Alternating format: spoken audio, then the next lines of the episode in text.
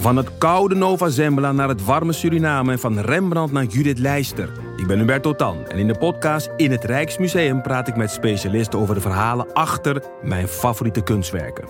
Nieuwsgierig? Beluister nu de nieuwe afleveringen. Je hoort mensen willen zeggen dat het boek beter was dan de film, maar wij van Boeken FM streven naar om de podcast beter te laten zijn dan het boek. Wij lezen de klassiekers die je nog niet gelezen hebt. We lezen de boeken die je heel graag wil lezen, maar waar je eigenlijk voor schaamt om in het publiek mee gezien te worden.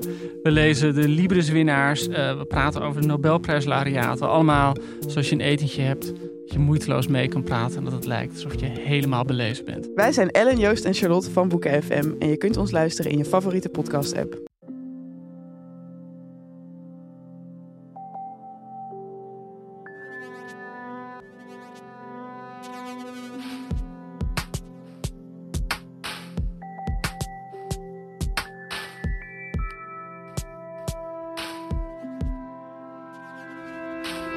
Ik ben Pieter van Relaas. In Relaas hoor je waargebeurde verhalen en die worden verteld door de mensen die ze zelf hebben meegemaakt. We gaan luisteren naar Marilyn. Het is een verhaal van een jeugdzonde. Ja, zonde is een groot woord. Uh, het is een geheim dat Marilyn al heel lang met zich meedraagt en waarover ze in deze aflevering enkele sluiers oplicht.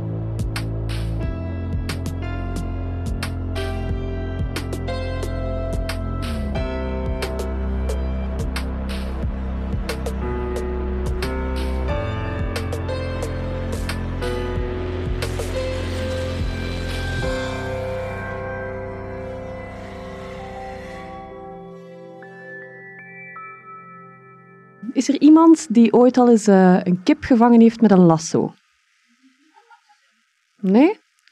Of uh, iemand die met de moed der wanhoop een kudde kwaaie koeien heeft moeten ontwijken met de hulp van haar zus?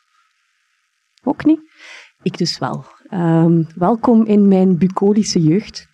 Ik ben opgegroeid in het Mater van uh, de jaren 80, 90. Voor de mensen die Mater niet kennen, Mater is een piepklein boerendorp, vlakbij Oudenaarde. Um, en daar, ja, Mater is een typisch Vlaams dorp. Het is opgebouwd rond een kerk en een geclasseerde kasseistrook, Ronde van Vlaanderen. Hm. Maar er is geen hol te beleven. Echt niks. Als je daar opgroeit als kind in jaren 80, want mag ik er u aan herinneren, jaren 80, geen internet. Heel weinig videogames. Als je videogames had, dan was het een Sega of uh, een Nintendo en dan was je al heel gelukkig. Wij hadden die niet. Nu, klein chanske, in mijn buurt, hè, de buurt van Mater, want die is één straat groot, hadden we een aantal buurjongeren. Uh, er, was, uh, er waren twee jongens en uh, drie meisjes. En ook wel mijn twee zussen, maar bon, die wil je af en toe gewoon vermijden. en daar ben ik mee opgegroeid. Nu, als je geen internet hebt en geen videogames, dan moet je andere hobby's zoeken. Mijn hobby's waren uh, Street Fighter, iemand, of uh, VR Troopers. Alles wat te maken had met vechten vond ik leuk. Want ik was een tomboy. En uh, Street Fighter, iedereen is daarmee oké, iedereen kent dat. Geen probleem, je legt een tuinslang in de vorm van een kring op de grond en dan vecht je gewoon tegen elkaar. Ja? Of, ah, Mortal Kombat. De film Mortal Kombat. Uh, dan vecht je en op een bepaald moment is er fatality en finish him. Ja, ik heb heel veel mensen gefinished. Ja, dat was mijn hobby. Daarnaast hadden we ook de optie om kattenkwaad uit te halen. Um, ja, ik heb heel veel mensen met kersen bekogeld en met appels gegooid. En ook binnengedrongen bij het boerenhof van een van mijn buren. Dat was een oudere man die graag manden vlocht. Maar ja, echt kattenkwaad aan alle kanten. Maar een van mijn favoriete hobby's was boomhutten bouwen. Soms met toestemming van de ouders, soms net met iets minder toestemming van de ouders. Toestemming van de ouders betekende een architecturaal en structureel verantwoorde boomhut. Op het einde van mijn hof hadden wij een klein bosje en mijn vader had eens uh, de bomen gesnoeid en toen hebben wij samen een machtige boomhut gebouwd. Met verschillende verdiepingen en iets waar je niet moest, moest bang van zijn om door te vallen. Fantastisch. Degenen die we bouwden zonder toestemming waren misschien net iets minder verantwoord. Zo hebben we bijvoorbeeld een uh, boomhut gebouwd naast een weide met paarden en wij gebruikten nagels en wij waren daar niet zo super in. Die nagels zijn in die weide gevallen en wij zijn heel, heel, heel, heel, heel hard uh, gestraft geweest door onze ouders, omdat die paarden en nagels, dat is geen goede match. Nu, als dan op een bepaald moment je beseft dat boomhutten bouwen echt een ding is en je wilt dat blijven doen, maar de bomen, de geschikte bomen die je rond je hebt, zijn op. Want ja, er zijn geschikte bomen en ongeschikte bomen, just so you know. Um, dan moet je het verder gaan zoeken. En uh, ja, ik trok liever op met de jongens en die vonden boomhutten bouwen leuk. Dus dan gingen wij door het dorp op zoek naar bomen. Uh, Mater heeft heel veel kleine achterwegeltjes en heel veel kleine paadjes waar je niet ontdekt zou worden. Maar wij hadden een geschikte boom gezocht en uh, die boom hadden we gevonden op het kerkhof. Uh, voor alle duidelijkheid, een geschikte boom is een boom met een dikke, stevige stam die eindigt op een aantal grote, dikke takken, niet te hoog, waar je gemakkelijk kan inklimmen. Zie je, er is een hele wetenschap achter een boom moeten bouwen. En deze boom stond perfect, want die stond naast een muurtje. En dat muurtje was half afgebrokkeld en dat muurtje was perfect om dan in die boom te gaan zitten klimmen. Nu even een klein beetje situationele schets. Um, ons kerkhof in Mater, dat ligt achter de basisschool en naast het kapelletje. Nu, waar ik woonde, dat was dan schuin tegenover het kapelletje en de kerk, dus dat was perfect was echt perfect. Vlak bij huis, niet te ver. En ja, het was vakantie, dus uh, het kerkhof was uitgestorven en de basisschool was leeg. Um, dus wij dachten, perfect. Wij gaan hier een boom bouwen. Nu, uh, ik en de twee buurjongens, wij hebben, of de twee buurjongens en ik, we hebben een volledig plan bedacht toen. Want voor boomhutten heb je een aantal dingen nodig. Je hebt nagels nodig, je hebt een hamer nodig, je hebt hout nodig. Um, en als je dat allemaal van één gezin gaat gaan zitten pikken, dan valt dat op. Dus de taken werden verdeeld. Um, ik was toen, ik geloof, uh, verantwoordelijk voor de planken, voor het hout. Want mijn vader was een hobbyist en die vond dat allemaal leuk. En weet je nog, die boomhut die wij gebouwd hadden, heel veel hout. Um, mijn buurjongen, de oudste buurjongen, de stoere buurjongen, waar we ook allemaal een crush op hebben gehad, uh, die was verantwoordelijk voor de hamer en dan de andere buurjongen was verantwoordelijk voor de nagels. We hebben die op een bepaald punt verzameld en dan zo beetje bij beetje in kleine groepjes richting kerkhof uh, gesmokkeld. We waren zeer trots op onszelf, we zijn niet betrapt en uh, we zijn begonnen met het bouwen van de boomhut. Um, we waren voorbereid, want we hadden opgezocht dat als je nagels klopt, dat dat veel lawaai maakt. Dus daar moet je voorzichtig mee zijn. Dus hadden we een stukje stof tussen de hamer en de nagel. En ja, alles perfect gelukt. Echt perfect gelukt. Uh, die boomhut was klaar en uh, we waren klaar voor de rest van de zomer. Dus wij in die boomhut plannen smeden voor de rest van de zomer. Wat gaan we doen? Wat kan je doen in een boomhut? Eén keer dat die gebouwd is, is er eigenlijk niet zo heel veel meer aan. Maar toch, wat ga je doen in die boomhut? Wij, hebben, uh, hadden toen het plan bedacht om ja, krijgertje te spelen. Want ja, opnieuw vechten. ja. Um, en uh, ook boeken lezen, dat was dan meer mijn hobby. Niet die zozeer van de jongens, maar oh, ieder zijn ding. En ook wel mensen begluren terwijl ze op het kerkhof waren. Dat is een beetje luguber achteraf bekeken, maar wij vonden dat leuk, dus whatever. Um, die eerste dag in de boom, het was fantastisch. Uh, tegen de namiddag, zo tegen 4 uur 30, 5 uur, beseften we wel van oei, nu moeten we naar huis. Hè? Want uh, mijn moeder en ook hun moeders uh, maakten altijd rond zes uur uh, het avondeten. Dat bestond dan uit brood en whatever. En als we niet op tijd waren, mijn moeder had een, een bel hangen, echt een hele grote koebel.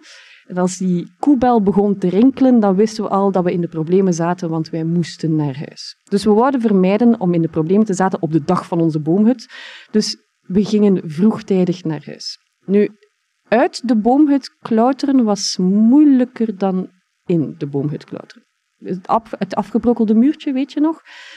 Dan moest je dus, als je uit de boomhut kwam, moest je dus laten hangen totdat je met de toppen van je tenen op het afgebrokkelde muurtje kwam en dan van het muurtje op de grond. Uh, dat is gelukt bij iedereen, maar niet zo hard bij mij. Ik was de jongste, ik was 7, 8 jaar. En mijn, mijn lijf was gewoon niet lang genoeg om aan dat muurtje te geraken. Dus ik hing en ik merkte dat het niet zou lukken en ik heb losgelaten en ik ben gevallen.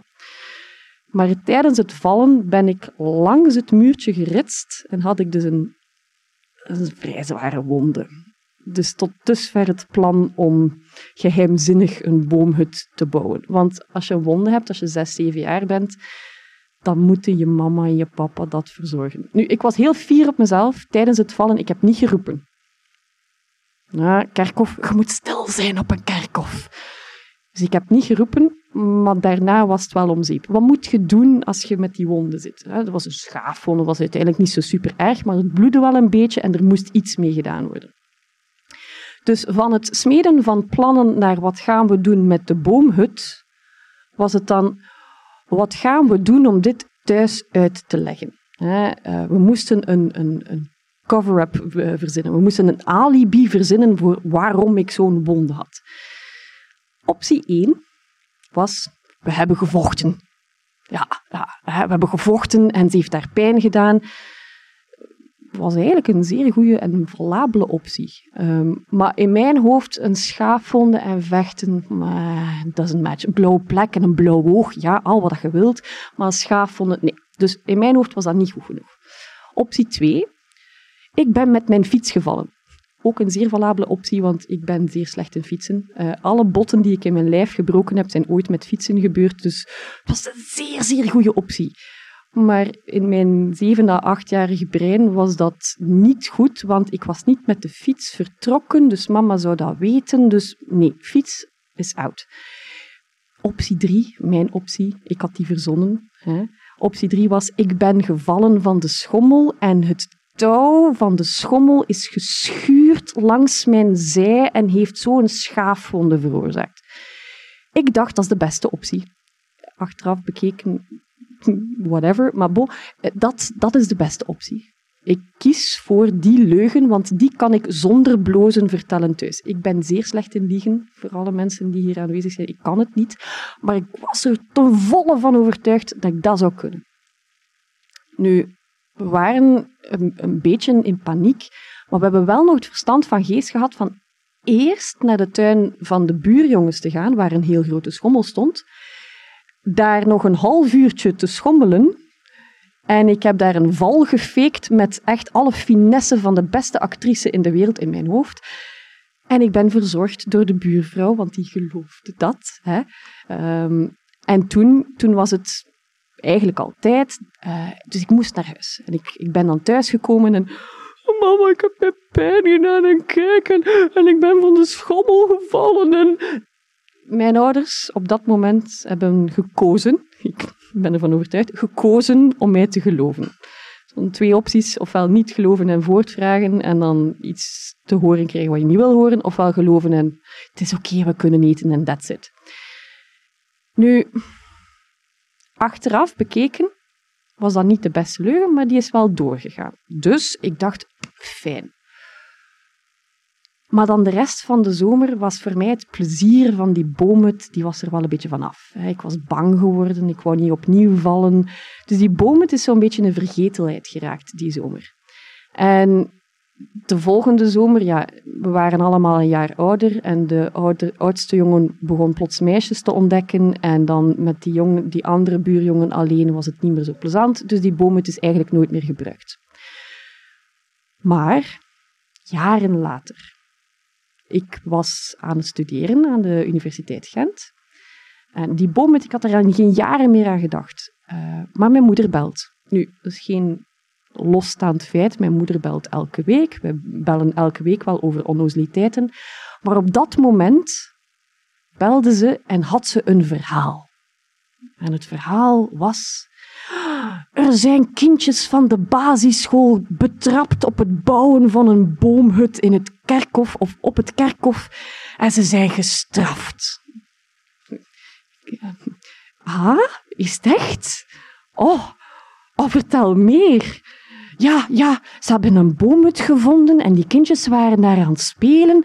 En ze hebben die ondervraagd, maar niemand wou zeggen wie die gemaakt had. Ik dacht bij mijn eigen, ja, natuurlijk niet. Die kinderen kunnen dat niet zeggen, want die kinderen hebben dat niet gemaakt. Ik hoop dat ze ze enigszins gerenoveerd hadden. Hè. Daar is 12, 13 jaar over gegaan en dat is gewoon een hoop verrotte planken. Maar dus die kindjes hebben niks verteld en gezwegen, omdat ze niks konden vertellen. Nu, ik had de optie. Ofwel zeg ik het tegen mijn moeder, van ho, ho, ho dat is mijn boomhut. Of ik hou mijn leugen vast. Ik heb die vastgehouden. Maar dus bij deze, mama, papa, sorry, ik heb die boomhut gebouwd en dat litteken op mijn zijkant is niet van de schommel.